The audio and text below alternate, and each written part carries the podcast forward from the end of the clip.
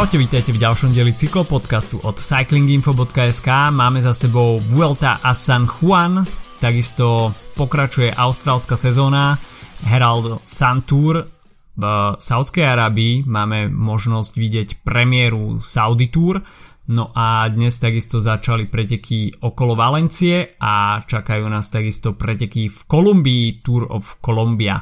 O tom všetkom dnes od mikrofónu vás zdraví Adama Filip. Čaute. No začneme asi v Argentíne, keďže tieto preteky už skončili a videli sme veľké gala predstavenie Remka Evenpuela, ktorý zažiaril hlavne v etape uh, číslo 3, individuálna časovka.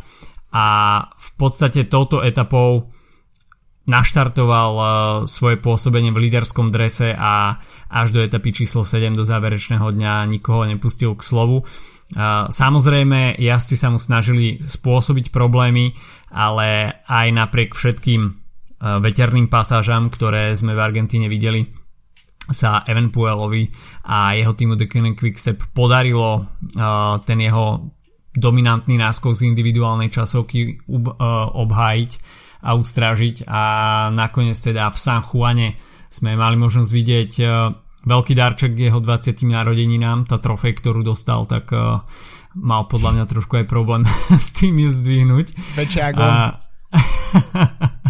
No, Quickstep si okrem uh, úspechu Remka Evenpuela v individuálnej časovke a v GC pripísal ešte jeden uh, etapový triumf a to vďaka Zdenkovi Štýbarovi, ktorý uh, veľmi dobre využil situáciu na autodrome El Vilecum a prekabatil zvyšok pelotónu, ktorý sa tam už chystal k hromadnému dojazdu, ale uh, v podstate Zdenek Štýbar s tým svojim uh, lišiackým inštinktom zauradoval a nakoniec bol na páske prvý.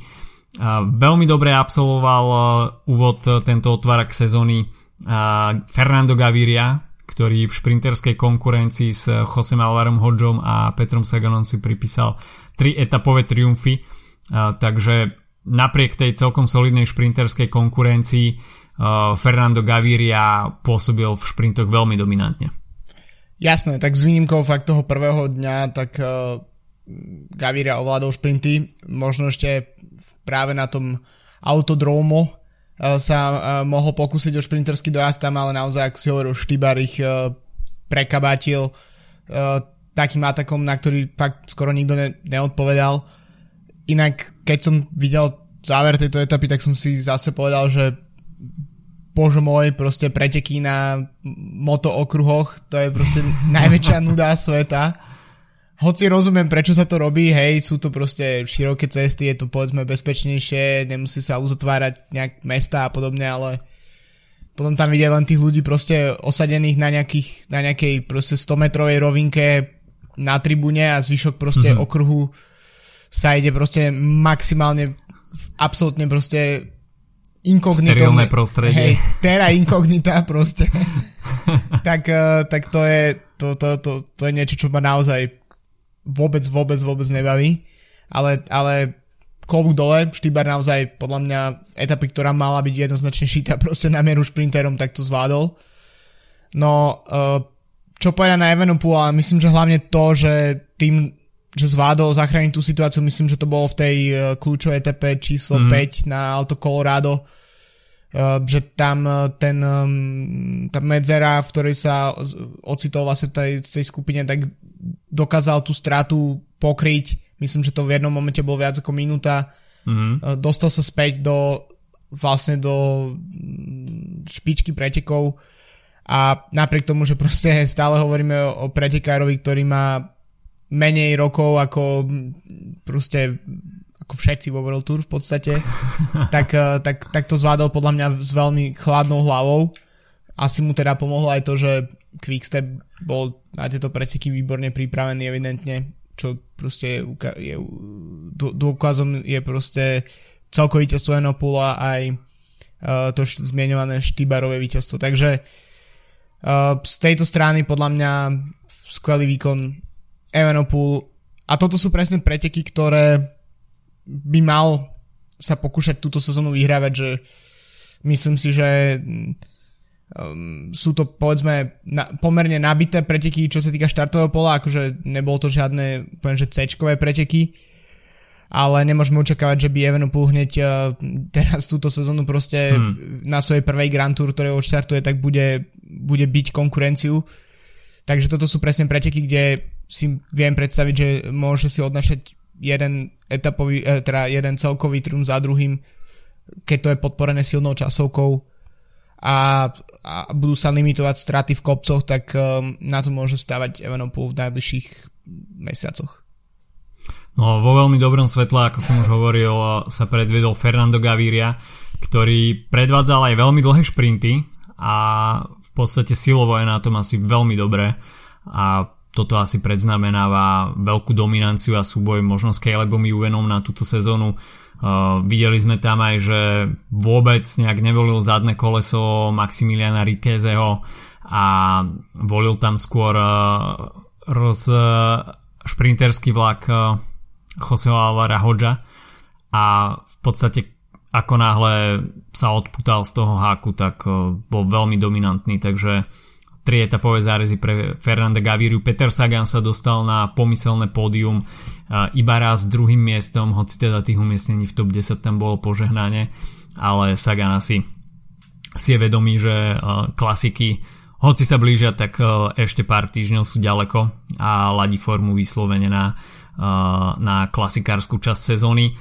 Pre mňa pomerne vtipné pôsobenie Movistaru na týchto pretekoch, hoci teda um, juhoamerický trh je veľmi cieľový pre, pre túto spoločnosť a tým pádom by mohol byť aj viac pre, uh, pre cyklistickú uh, stajňu Movistaru, tak uh, iba dve umiestnenia v top 10 a, a aj to nepríliš výrazné Eh, pre Movistar, ktorý neprišiel v úplne beznadejnej zostave. Eh, mal tam Nelsona Oliveiru, takisto Carlosa Betancura.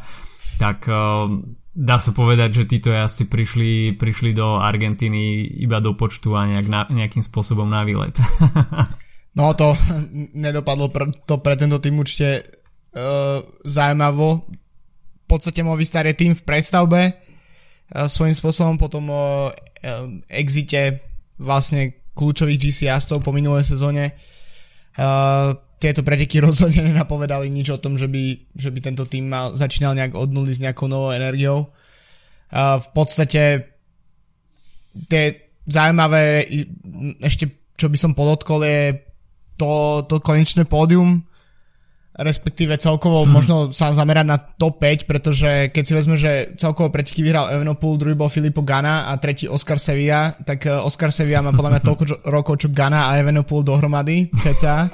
Určite to plus minus nejak vychádza, nebudem to teraz kontrolovať, ale povedzme, že je, trafím sa do tolerancie dvoch rokov.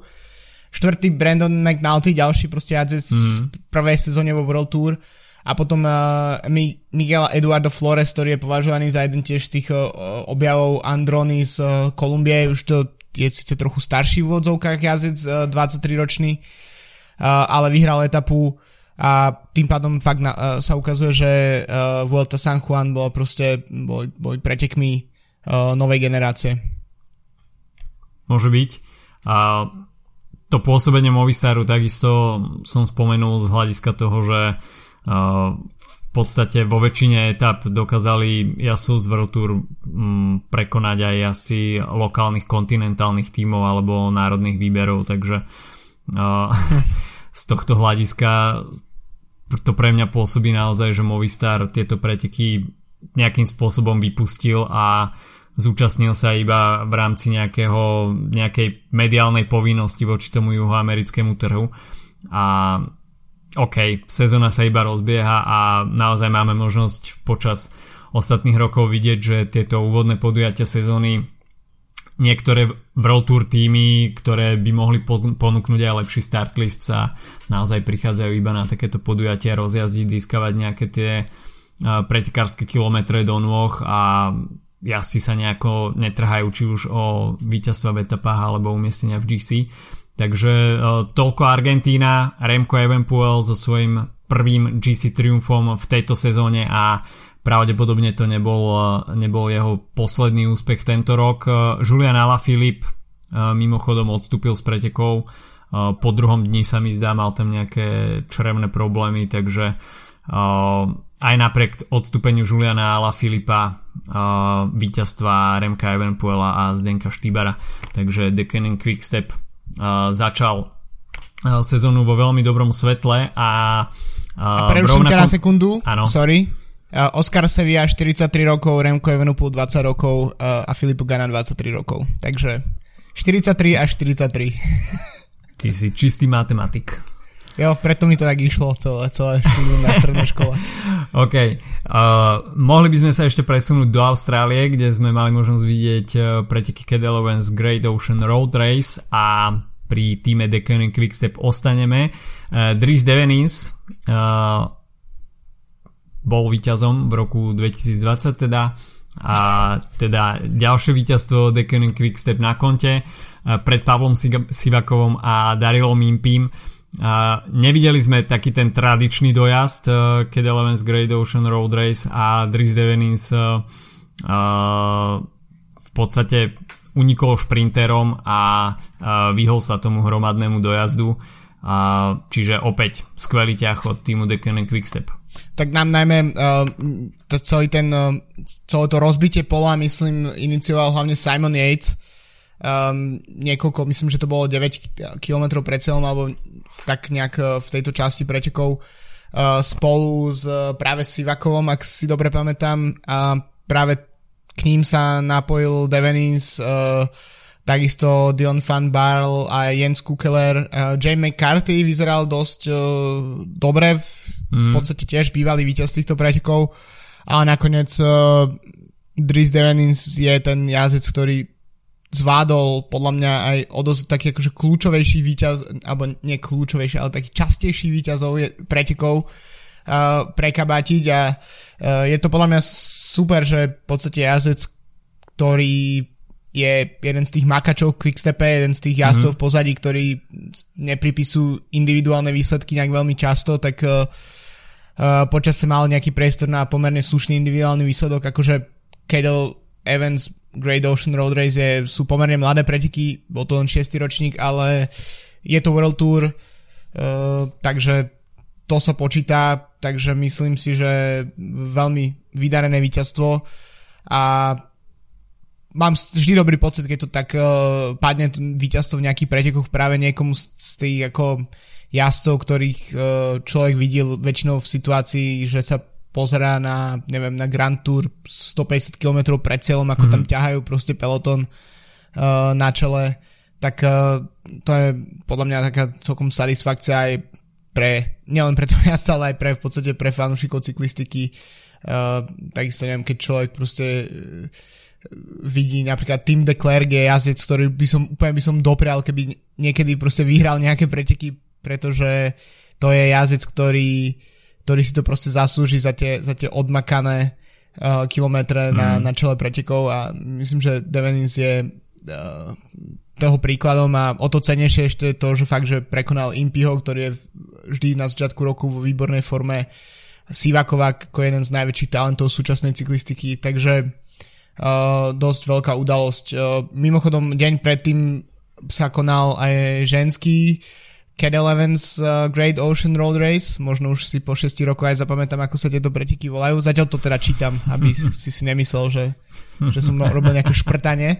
Uh, tak uh, tie vyhrala Lian Lippert z uh, týmu Sunweb, čím ma cel, to ma celkom prekvapilo, ako je to pretekárka, ktorá v Lani vyhrala uh, nejak, myslím, etapu na okolo Británie, ak si dobre pamätám, mm-hmm. alebo um, teda na tej Women's Tour takzvanej. Uh, každopádne, keď som hovoril um, niekedy, v, myslím, že v prestupovom diele, uh, keď sme sa bavili v off-season o tom, ako sám je podľa tým, ktorý je podľa mňa v, úplnom rozklade na čele s žensk, ženským, ženským tímom, tak uh, možno je to ukážka toho, že, to, že som nemal úplne celkom pravdu mm-hmm.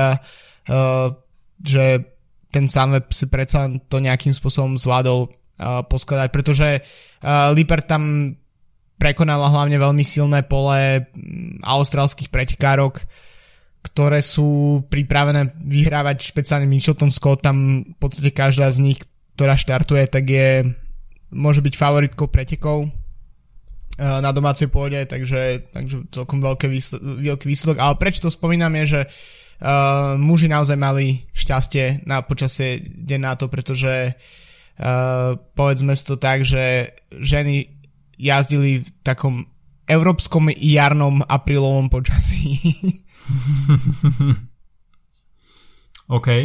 No z Austrálie by som ešte na chvíľku skočil do Kolumbie, kde sa odohrával kolumbijský národný majstrák a Sergio Igita bol jazdec, ktorý sa nakoniec radoval v cieli a bude nosiť kolumbijské farby na tento rok. Egan Bernal skončil na druhom mieste, hoci teda zaznamenal veľmi nepríjemný pád a uh, preteky dojazdil, neviem či mu tie kraťase vôbec ostali uh, pokope, ale mal tam zošuchaný zadok celkom solidne, takže nasledujúce noci asi neboli úplne príjemné pre Egana Bernala a v podstate pff, opäť ukázal, že má celkom tuhý korienok a väčšina jazdcov by po takomto páde asi možno aj vzdala preteky, respektíve určite by sa nepohybovala v popredí tej výsledkovej listiny a Egan Bernal nakoniec si to stihol strihnúť ešte na druhé miesto. A tretí skončil Daniel Felipe Martinez z EF Pro Cycling, takže Education First brali dve pódiové miesta. Takisto Martinez vyhral časovku dva dní predtým, mm-hmm. takže preruším ťa na sekundu, ale musím povedať, že jedna z vecí, na ktorú sa najviac teším v najbližších dňoch, tak to bude kolumbijský majstrovský dres v mhm. týme mm-hmm. IF od Rafi. Dúfam, že to bude, že to splní očakávania. Sám som zvedavý. Mohlo by to byť v nejakej tigrovanej. Ty musíš myslieť stále iba na Čipolinio. Čo už, no, to je, to je DNA. uh, medaila tesne ušla Nairovi Quintanovi, ktorý, tak sa mi zdá, že bral striebro v tej časovke. A takže Nairo Quintana sa predviedol v nových farbách týmu Arkea Samsic. Esteban Chávez na 5. mieste, Sergio Henao na 6. Takže táto zostavička z World Tour na popredných priečkach kolumbijského majstráku. No a momentálne prebiehajú preteky Saudi Tour, premiérový ročník, ktoré v podstate v kalendári nejakým spôsobom nahradili Tour of Oman z minulého roku. Preteky podľa veľkého prekvapenia organizuje ASO, takže opäť tento mm, vplyv Blízkeho východu na uh, eh, ASO a uh, nové preteky v kalendári. A hoci teda spoločne sme obaja skeptickí voči týmto uh, pretekom nejak dlhodobejšie, tak zatiaľ tie dojazdy etap číslo 1 a 2 boli pomerne prekvapivo zaujímavé a v etape číslo 1 sme videli finish v meste Ra- Jav, Rav, Jav, neviem ako to vysloviť. Každopádne ten záverečný kick, ktorý sme mali možnosť vidieť, sa stal korisťou Ruja Koštu, ktorý sa opäť pripomenul, že takýto typ dojazdu mu veľmi sedí. Heinrich Hausler v drese Bahrajnu McLaren sa prezentoval v záverečnom úniku, ktorý takmer dotiahol do víťazného konca, ale Rui Košta ho zozadu dokázal poraziť. No a Nasser Buany sa nám pripomenul tretím miestom a naozaj v takomto type finišu uh, tretie miesto Nassera Buanyho na mňa pôsobí príjemne prekvapivo. No jasné, tak uh, už sme si o tom písali medzi sebou. Podľa mňa to je nejaká forma tréningu na uh, Milano Sanremo, tak ako som hovoril minulý týždeň o Calebovi Ivanovi na Tour Down Under Myslím si, že sa máme na čo tešiť o tých niekoľko týždňov. Uh, mimochodom, uh, pozrel som si, že kedy Rui Košta naposledy vyhral preteky. Uh, bolo to pred uh, takmer troma rokmi, 26. februára mm. 2017, práve uh, keď vyhral generálku na Abu Dhabi Tour a tretiu etapu na Abu Dhabi Tour. Takže mm. v podstate pre bývalého majstra sveta o celkom solidný solidné víťazstvo si takto pripísať, hoci v nových pretekoch, tá konkurencia ale tam nie je úplne márna, v podstate štartuje mm, niekoľko World Tour tímov, ako si už spomínal, bah, Bahrain s, dokonca s Markom Cavendishom, hoci to samozrejme nie je niečo, čo by Rui Koštu zaujímalo, ale možno pre poslucháčov, ktorí nesledovali tieto preteky. No, ja, ja som videl dokonca obidve etapy, pretože som momentálne práce neschopný, takže to je hmm. ideálna príležitosť sledovať o, o 12. O, krátke etapy z Blízkeho východu. Takže naozaj musím povedať, že tie finiše dopadli celkom zaujímavo a mm, jasné, ako si spomínal, ja nie som úplný fanúšik týchto pretekov, lebo jednak mi prídu väčšinou nudné a takisto mám uh, Eh, nejaký ako osobný problém s uh, krajinami, ktoré sú usvedčené z porušovania ľudských práv, napríklad, ak to poviem takto. A v podstate mm, tak nejakým spôsobom sa snažím mm, v podstate ignorovať, ale nakoniec uh, vždy u mňa zvýťazí to, že sa mi chce pozerať cyklistika ako nejaké, nejaké presvedčenie. Tak, takže celkom naozaj zaujímavý finish, e, tam ten, e, myslím si, že taký ten e, finish strmý, prudký je dosť typický pre niektoré z týchto pretekov. Viackrát sme už spomínali etapu na Heta Dam, ktorú, ktorú až ani neviem, na ktorých tých pretekoch to momentálne je. Myslím, že to je... UAE Tour. Jo, a to je, myslím, to je bývalé Abu Dhabi Tour, alebo ako tam sa niektoré preteky spájali, už si mm-hmm. nepamätám, ktoré. Hej, a Každý... UAE Tour je na kalendári aj tento rok. Áno, tak, eh, tak to je presne podobný štýl dojazdu, hoci tam je to teda ešte prúčie, eh, ale v podstate rovná etapa a zrazu jeden proste prudký, eh, prudká stena na záver. Hoci musím povedať, že ešte v tej prvej etape bolo, celkom dlho to vyzeralo, že peloton nerobí dostatok preto, aby stiahol ten únik, čo, čo bolo tiež celkom zaujímavé. Zatiaľ, mm. čo v etape číslo 2 už to potom bolo celé pod kontrolou. A tak sa to rozhodol zmeniť um, uh, Hausler, ktorý chcel sa dostať takto do líderského dresu a zobrať, to, zobrať ten uh, dres uh, Koštovi. Uh, vyšiel do takého ataku, ktorý naozaj chvíľu vyzeral, že by sa mohol udržať. Za ním vyštartoval Bonifacio. Potom následne ich tam pribrzdila mm, nejaká motorka maršalov alebo usporiadateľov alebo čo to bolo tam si myslím, že Hauser úplne definitívne vypol, hoci to ešte chvíľu ťahal, ale Bonifacio si dotiahol excelentný finish podľa mňa v tomto, že, mm. že na to, že sa tam v podstate uh, rúti na teba peloton s uh, niekoľkatými veľmi silnými šprintermi, uh, s Náserom Buanim, s uh, Philom Bauhausom, ktorí skončili teda na tom pomyselnom pódiu, tak, uh, tak to do, dopadlo naozaj uh, veľmi dobre pre Niko a Bonifácia veľmi prekvapivý atak v poslednom kilometri, na ktorý peloton už mal veľmi málo priestoru reagovať.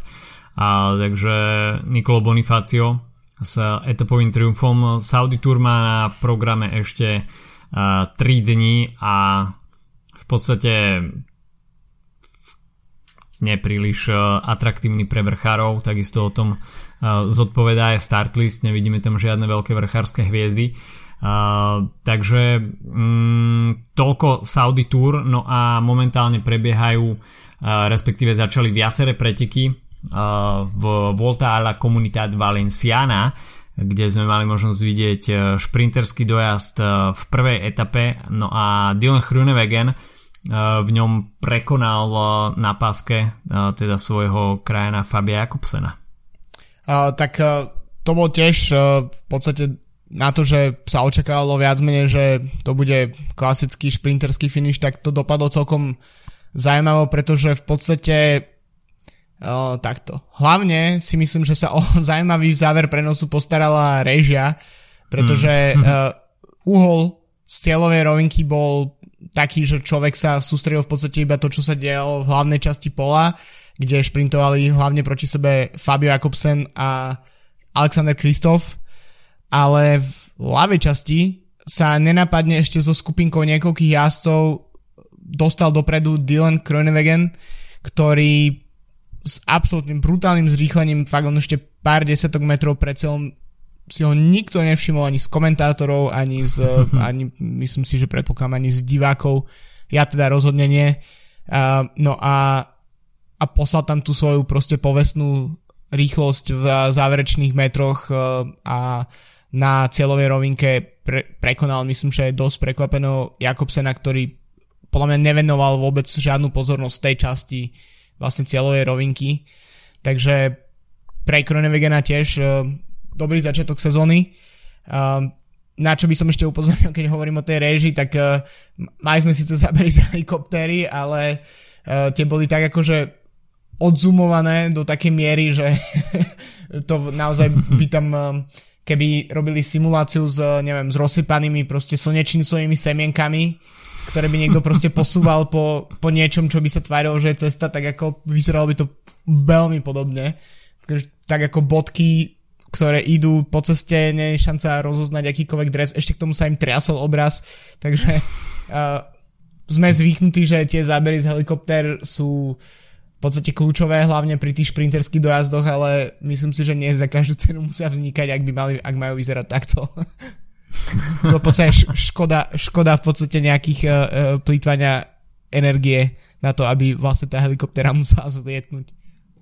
No, ja sa čakajú ešte uh, ďalšie 4 etapy uh, v uh, meste Kujera, bude finišovať e, etapa číslo 2, tam bude záverečná stojka, takže niečo pre pančerov.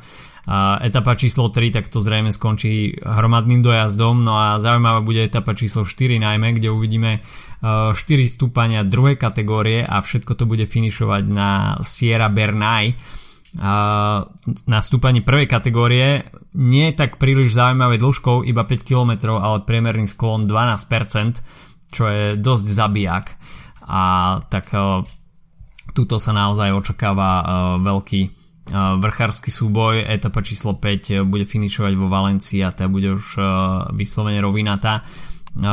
Čo sa jazdcov týka, ktorí, ktorí teda väčšina štartujú európsku časť sezóny na pretekoch okolo Valencie, tak máme možnosť vidieť Alejandra Valverdeho, takisto Tadea Pogačara, Jona Izagireho, Dana Martina Volta Pulsa, Dylana Teunsa, Jana Polanča, Luisa Leona Sancheza, takže títo asi asi budú uh, dominovať v tých uh, vrchárskych súbojoch, takisto sezónu začína aj Michal Kviatkovský, takže uvidíme uh, v akej forme začne Kviato túto sezónu. Takisto Jack Hake, ktorý by sa tento rok mohol predstaviť možno aj v liderskej pozícii na niektorom podujatí z Grand Tour. No a sezónu takisto začína aj Greg Van Avermaet, ktorý sa hmm.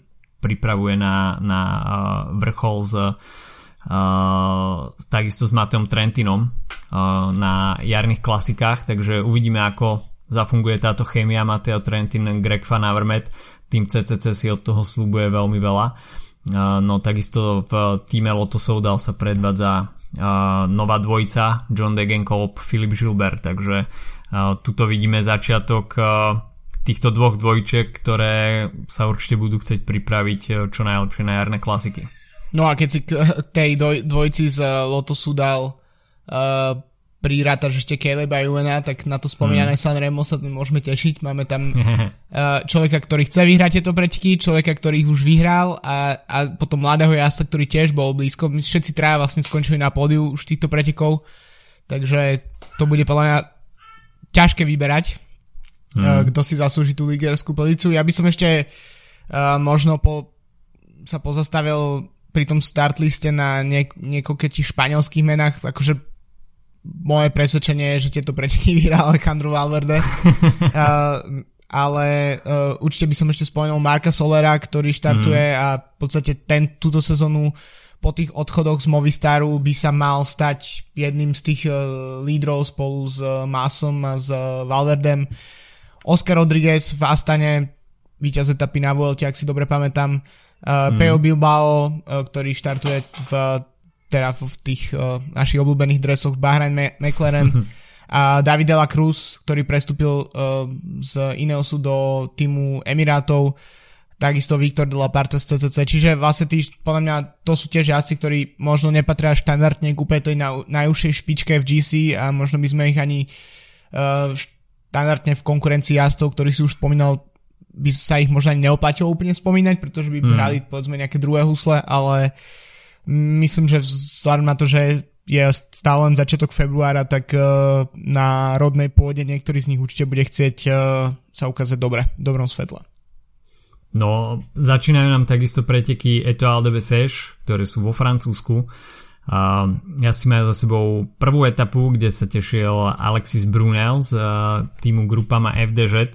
Tieto preteky sa samozrejme nedajú porovnať s prestížou z Valencie, ale takisto tu máme možnosť vidieť uh, viacero World Tour tímov, či už Aže Desart, Trek, Segafredo, CCC, EF Education First, uh, takisto NTT, a samozrejme grupa má FDŽ, no a takisto viacero pro konti tímov, kde nesmie chýbať aj tým Arkea Samsik, už napríklad aj v zostave s Diegom Rosom. No na Etoile de Bessèche tak tam asi absolvujú viacero zaujímavých dní, ešte takisto ich čakajú 4 dní, celé to vyvrcholí záverečnou individuálnou časovkou na 10 kilometrov Preteky vyhral minulý rok e, Christoph Laport, no a tento rok e, takisto, takisto zaujímavý start list.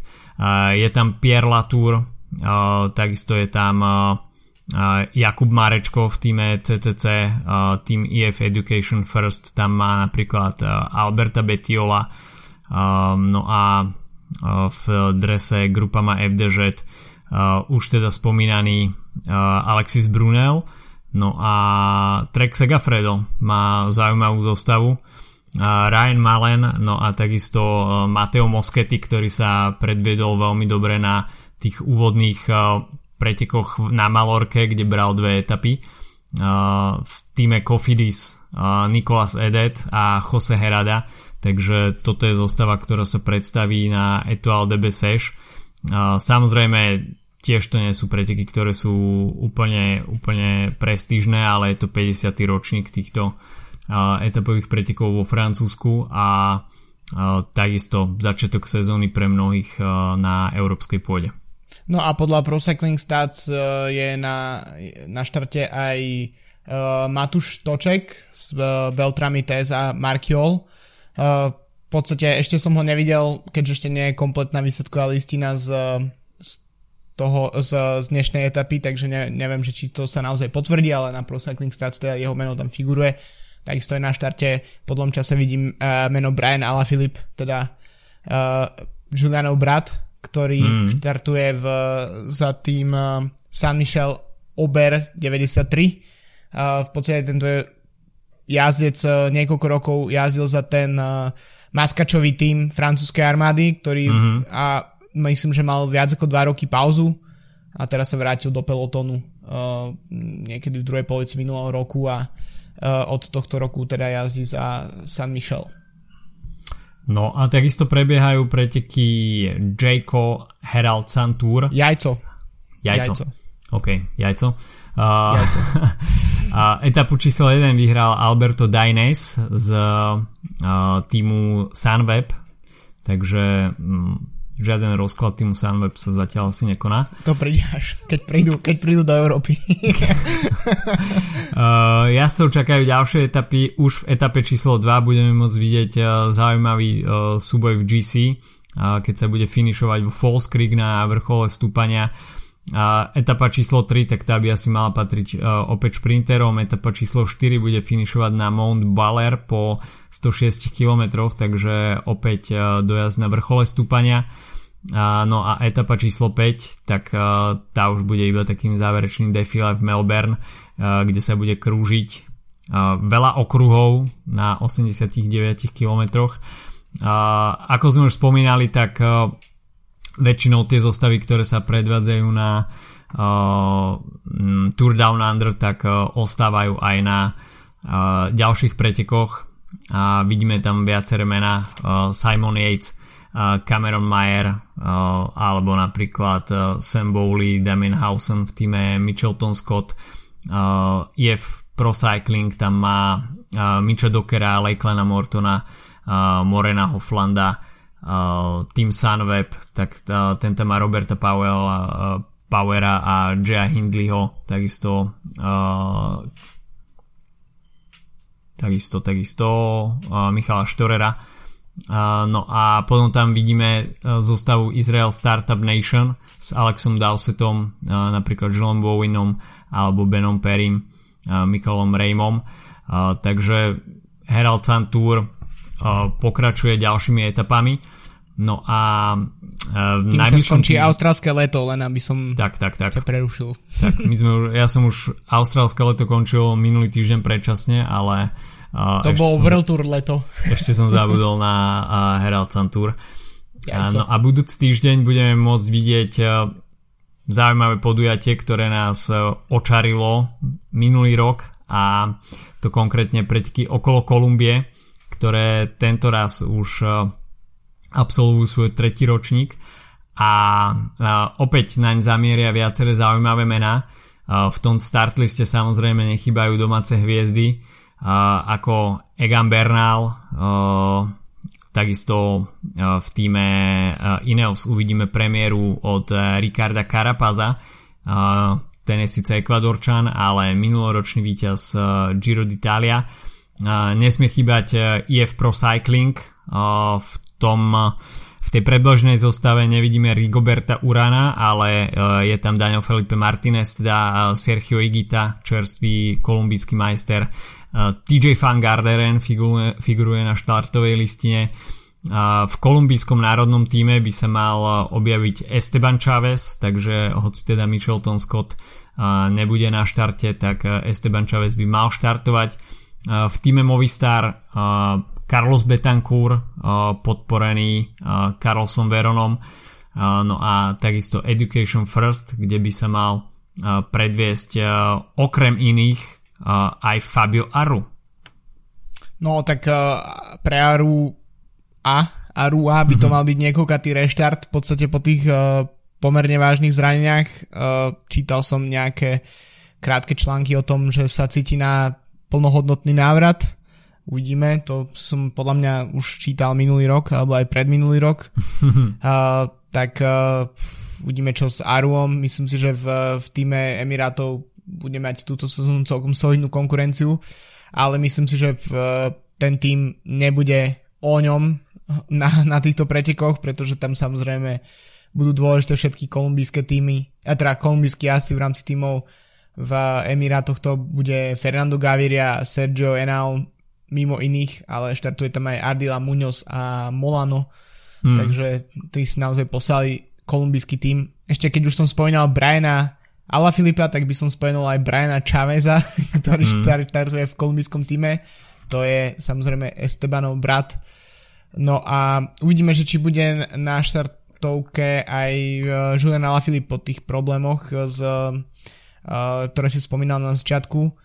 Takže tieto preteky, no minulú sezónu naozaj uh, boli pomerne dobre televízne pokryté, čo bolo skvelé, mm-hmm. ale najlepšie bolo proste sledovať ľudí plus uh, tú, ten, uh, to predstavenie tímov, ktoré podľa mňa, že toľko ľudí nemá ani Tour de France na predstavení tímu, sa normálne štandardne na štadióne futbalovom postavené pódium, kde vychádzali proste týmy a každý kolumbijský jazdec dostal taký aplauz, že myslím si, že si to budú pamätať aj tí, ktorí sú zvyknutí na aplauz viac ako ostatní, povedzme. Mm-hmm. Uh, takže myslím, že už len preto tieto preteky naozaj uh, sú zaujímavé. Je to v podstate taký... Uh, v Kolumbii je obrovská tradícia miestnej VLT, Vuelta Kolumbia, ktorá má desiatky ročníkov za sebou. Uh, bohužiaľ v posledných rokoch um, sa stretáva s dvoma veľkými problémami a to jedna je neschopnosť zväzu, respektíve korupcia v zväze, ktorá zväzuje ruky. Ha, tu som si teraz vymyslel. organizátorom a takisto časté dopingové nálezy v rôznych uh, kontinentálnych tímoch, ktorí tam štartujú, tak uh, to rozhodne týmto pretekom ktoré pre Kolumbícov boli dlhé roky dôležitejšie ako Tour de France a podobne, tak, eh, tak im to nič nepridáva. Naopak tieto preteky začali s čistým štítom uh, od začiatku s veľ, veľkými ambíciami. Ten prvý ročník pred dvoma rokmi sa volal ešte uh, Columbia Oroy Pass, od minulého mm. roku je to tá Columbia 2.1. Uh, ale neprekvapilo by ma, ak by, ak by časom naozaj tieto preteky s takýmto štartovým polom a tak dobre rozbehnutou organizáciou z minulých rokov ne, postupne nahradili aj tú legendárnu kolumbijskú Vueltu. No, víťazí predošlých ročníkov Egan Bernal, Miguel Angel López, tak to asi hovorí jasne, jasnou rečou. A začiatok pretekov tímovou časovkou, nie príliš dlhou na 16 km. A potom prídu viac menej rovinaté etapy, kde, mm, no rovinaté, niektoré z nich sú zvolené, ale budú asi končiť. Kolumbijsky uh, rovinaté, alebo tak Kolumbijsky rovinaté, takže možno to bude ako rovinaté na španielskej Vuelte, uvidíme v praxi. Uh, takže tam sa možno predvedú domáci šprintery Fernando Gaviria a Jose Alvaro Hoč. Uh, no a rozuzlenie asi prinesie až etapa číslo 6, kde sa bude finišovať na Alte de Verjón po 182 km uvidíme dojazd na vrchole stúpania, ktorý asi rozhodne na celkovom poradí preďkov Tour, Tour of Columbia. Takže startli sme si povedali viacero zaujímavých mien, ktoré budú štartovať v Kolumbii.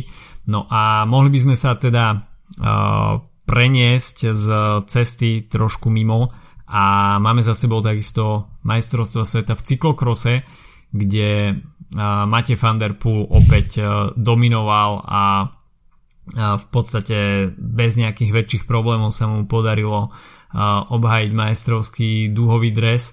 Preteky sa konali v švajčiarskom Dubendorfe a ženy, ktoré absolvovali preteky deň predtým mali úplne diametrálne podmienky od, od mužov mm. a v podstate to, čo sme mali možnosť vidieť e, v nedelu tak to bol súboj v Bahne a v, ženské, v ženských pretekoch dominovali holandianky, ktoré brali všetky prvé, všetky medaily.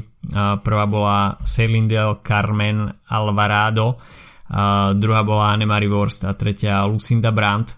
A takže holandianky úplne ovládli ženskú kategóriu Elite No a v mužskom vydaní tak to bol naozaj bahnový súboj, ktorý ovládol absolútne bez problémov. Máte Van Der Poel už v prvom kole si vytvoril veľmi dominantný náskok a na druhého Toma Pitkoka nakoniec mal k dobru v cieli minútu 20 a to Van Der Poel mohol ísť zvyšok pretekov úplne v pohode, keďže si bol vedomý, že iba veľmi ťažko by prišiel ten náskok, takže veľmi pohodlné víťazstvo. Nevideli sme žiadnu dominanciu, respektíve zvýšený tlak od Belgičanov, čo je možno prekvapenie. Tí sú takisto zvyknutí aj na bahnové podmienky. Takže tretie miesto Tona Arca je pre Belgičanov určite veľké sklamanie. Volt van Aert nakoniec na štvrtom mieste, ktorému uh, ušol teda pódium a, no a potom to už je viac menej iba festival uh, ďalších Belgičanov a Holandianov uh, okrem teda Toma Pitkoka uh, najlepšie umiestnený ne Benelux Chan uh, je uh, Timon Rög, uh, švajčiar, ktorý skončil na 13. mieste. Uh, veľmi neslavne skončili tieto preteky pre uh, slovenskú a českú výpravu. Eh, kde najlepší Čech bol eh, Jan Nesvadba, ktorý skončil na 28. mieste. Eh, no a takisto Emil Hekele, aktuálny český majster na 32. mieste Michal Boroš, ktorý sa pravidelne zúčastňuje pretekov Svetového pohára a obsadzuje aj výsledky v top 10 na 33. mieste. No a Slováci na dá sa povedať absolútnom dne štartovej listiny respektíve výsledkovej listiny hm. Šimon Vozár 35. a Ondrej Glajza 36.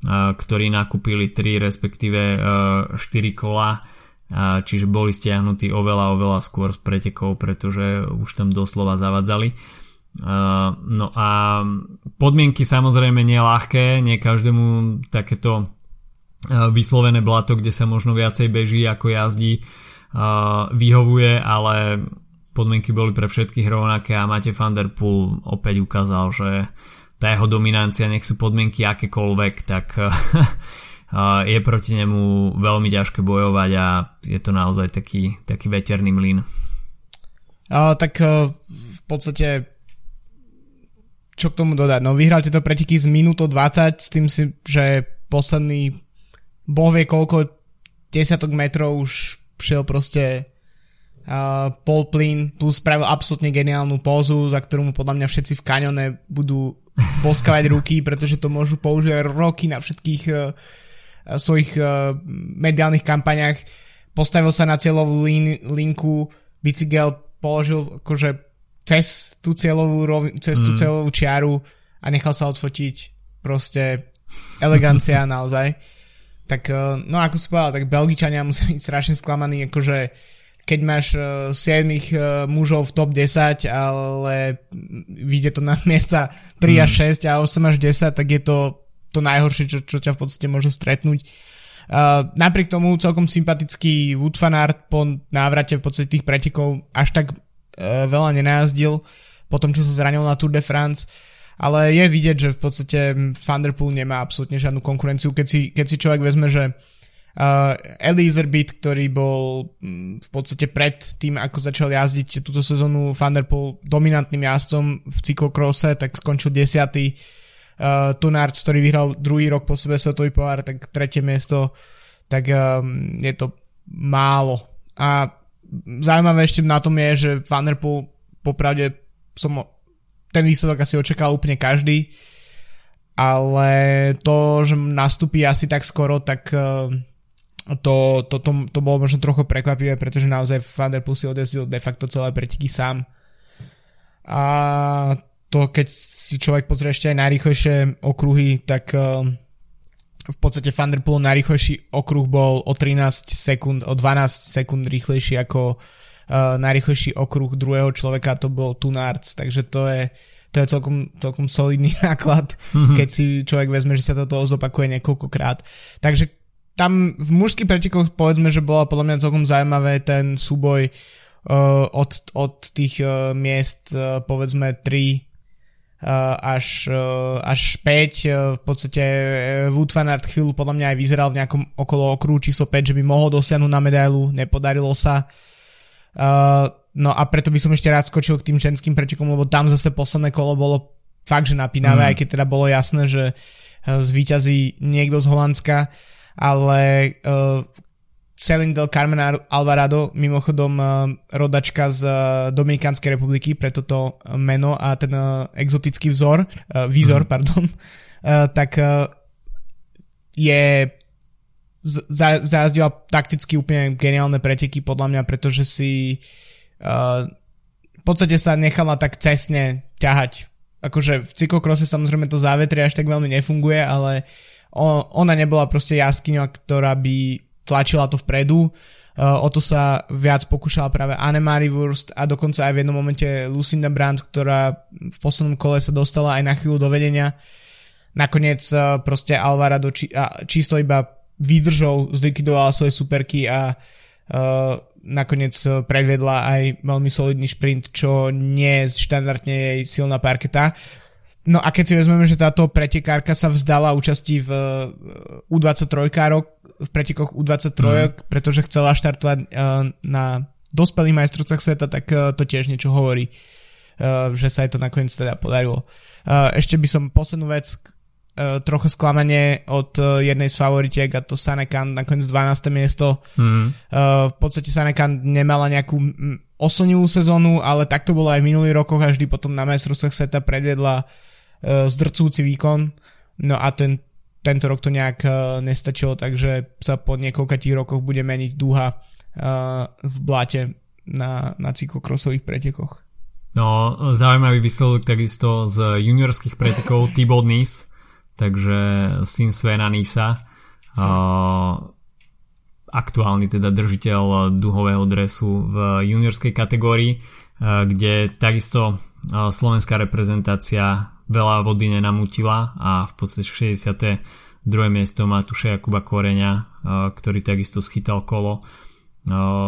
Nevešti nič dobré pre aktuálny stav slovenského cyklokrosu v kategórii do 23 rokov Slovensko ani nemalo zastúpenie, takže v podstate z tých čias, keď bolo Československo cyklokrosovou veľmocou, sa, sme sa dopracovali do takého stavu, že v podstate tej svetovej a ani tej európskej konkurencii nesiehame ani po členky a sme od nejakých výsledkov v top 10 to už nie atakovaní nejakej placky absolútne na mile vzdialený a asi ani najbližšie roky nebudú úplne nebude mať slovenský cyklokros na rúžiach uslané, uvidíme čo s tým spraví to Národné cyklistické centrum, kde budú mať možno aj cyklokrosári väčšie a lepšie zázemie, ale takéto výsledky v podstate s veľmi úzkou základňou sa nerodia nejakým postavením cyklistického centra a bude to mať, bude to mať mládež veľmi ťažké a kto vie, kedy sa dočkame naozaj nejakých, nejakých solidných cykli, cyklokrosových výsledkov. Takže toľko cyklokros majstrovstva sveta e, vo Švajčiarsku. No a veľká téma, ktorá rezonovala uplynulé dni, tak to bol e, Jakub Fuglsang a Alexej Luščenko. E, no a doktor Ferrari. A my sme si pripravili taký malý remake o veľmi známeho hitu Počkaj, až prídem raz na Ferrari, ktorý možno budú poču- poznať detskí poslucháči, respektíve ľudia okolo 30 ktorí ten, tento hit zachytili, keď boli úplne, úplne krpci. Takže spustíš ty? Spievať nebudem, lebo som trochu chorý, ale počkaj, až príde raz Michel Ferrari. Ako sa Fuglsang asi zatvári? Možno sa bude krásne červenať, presne ako Ferrari a víno bude rád. Takže poézia 5 minút pred nahrávaním uh, priniesla takéto výsledky. Myslím si, že pre Filipa minimálne Anasoft litera. No, minimálne. Uh, a takisto som uh, teda sa rozdol, že keď Astana minulý rok nahrala svoj prvý pro, pro cycling rap, ktorý sme, o ktorom sme tu básnili práve minulú sezónu, tak uh, teraz majú svoj uh, doping pop alebo italo disco. To si môžu už poslucháči sami vybrať, do akého žánru zaradia tento uh, remake z našich detských čas. No, každopádne s touto kauzou vyšiel, uh, vyšiel dánske periodikum Politiken, kde sa objavili informácie, že Jakub Fuglsang a takisto Alex, Alexej Luščenko mali absolvovať nejaký kontakt s, s Mikelem Ferrarim. A obe strany a tieto stretnutia dementovali. Fuglsang povedal, že sa s Ferrarim nikdy nestretol, takže nemá sa vôbec ani k čomu vyjadrovať.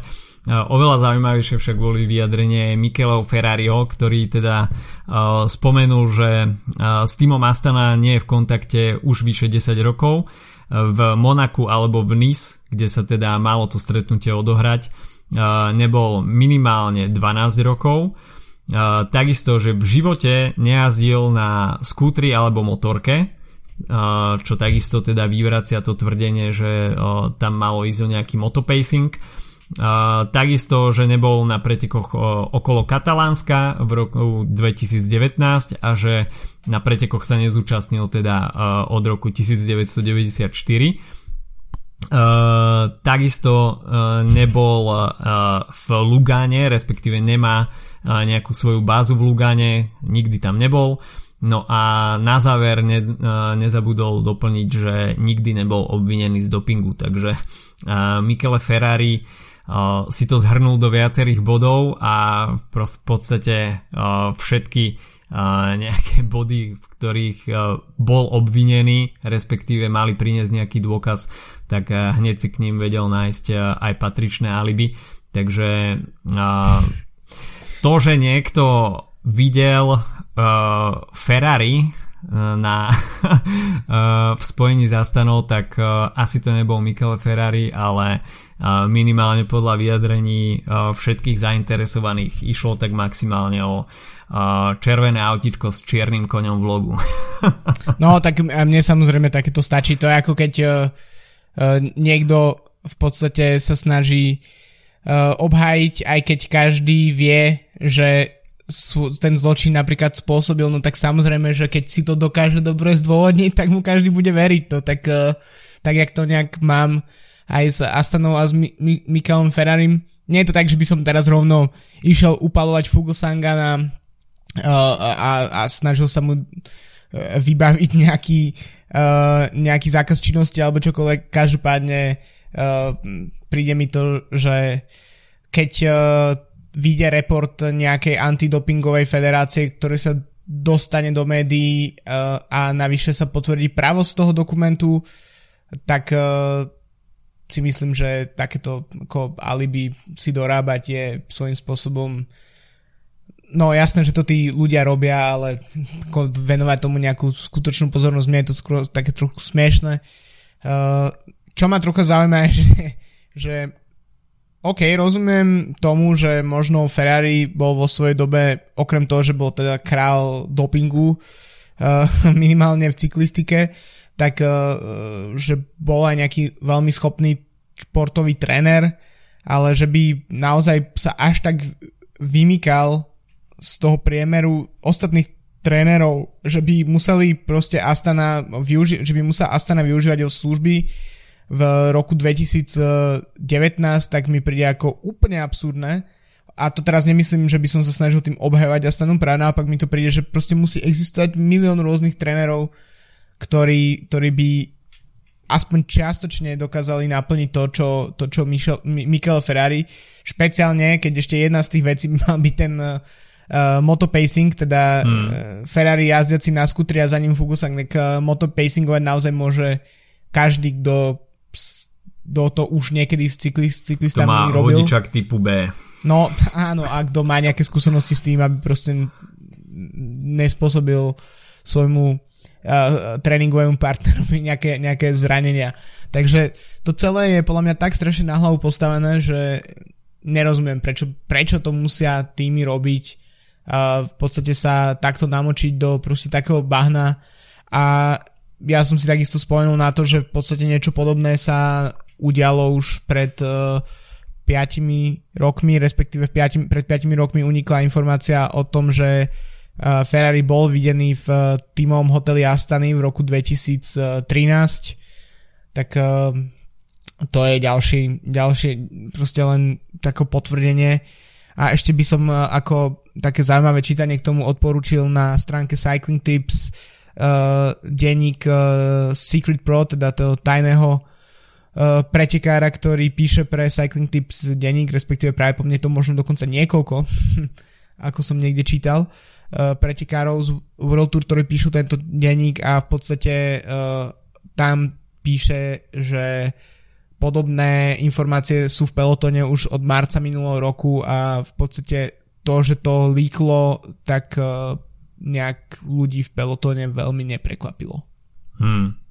Uh, takisto posledné dni uh, sa dostal k slovu aj Štefan Denifel, ktorý uh, dostal štvoročný ban za užívanie nepovolených látok, ktoré, ku ktorým sa aj sám priznal a v podstate bolo to v rámci operácie Aderlas, kde sa odhalil zoznam ľudí, ktorí využívali teda dopingový program eh, doktora Marka Šmita a Štefan Denifel už teda eh, sa voči nemu začalo eh, súdne pojednávanie, kde teda zdôraznil, že nie je žiaden kriminálnik, začal brať doping iba preto, aby dostal v podstate zmluvu po svojom ťažkom zranení kolena, takže to je tiež zaujímavé vysvetlenie.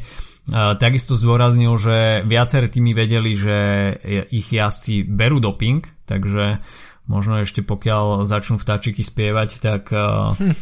sa dozvieme ďalšie zaujímavé mená, okrem teda tých, ktoré boli zverejnené z tohto zoznamu. No a veľmi zaujímavé takisto je, že bola nejakým spôsobom vyčíslená škoda, ktorú Denifel spôsobil vyč- vyčíslili to na 580 tisíc eur a tým pádom mu hrozí 10-ročné väzenie, takže Štefan, Den- Štefan Denifel okrem teda toho zákazu činnosti, ktorý v podstate spôsobil koniec jeho kariéry, môže prísť ešte do veľmi nepríjemných pobytov za mrežami a na pár rokov, takže asi takto si to Štefan Denifo nepredstavoval. V podstate v rovnakom čase sa priznal k užívaniu zakázaných hlatok aj Georg Preidler, ktorý ukončil takisto svoje pôsobenie vo World Tour Mm, takže uvidíme no. Toto sú už prípady, ktoré, kde bolo aj vznesené obvinenie a začané nejaké konanie. Jazdci sú už mimo činnosti, no a v prípade Jakob, Jakoba Fuglsanga a Alexia Uščenka, tak tam v podstate kompetentné antidopingové inštitúcie zatiaľ nevznesli nič a žiadne disciplinárne konanie sa voči týmto dvom jednotlivcom nebude konať. A takže zatiaľ v podstate iba taký uh, jemný vetrík a uvidíme, že či tie správy, ktoré unikli uh, od CADF uh, do periodika Politiken sa nejakým spôsobom uh, budú riešiť alebo to v podstate ostane iba nejakým bububu a karavana pôjde ďalej. Takže asi toľko na, od nás na dnes. Prekročili sme už takmer jednu hodinu, takže najvyšší čas skončiť. A uvidíme teda, čo nám prinesú preteky okolo Kolumbia, takisto uh, dianie vo Valencii na francúz, uh, francúzskom území No a sezóna 2020 definitívne štartuje teda už aj v Európe.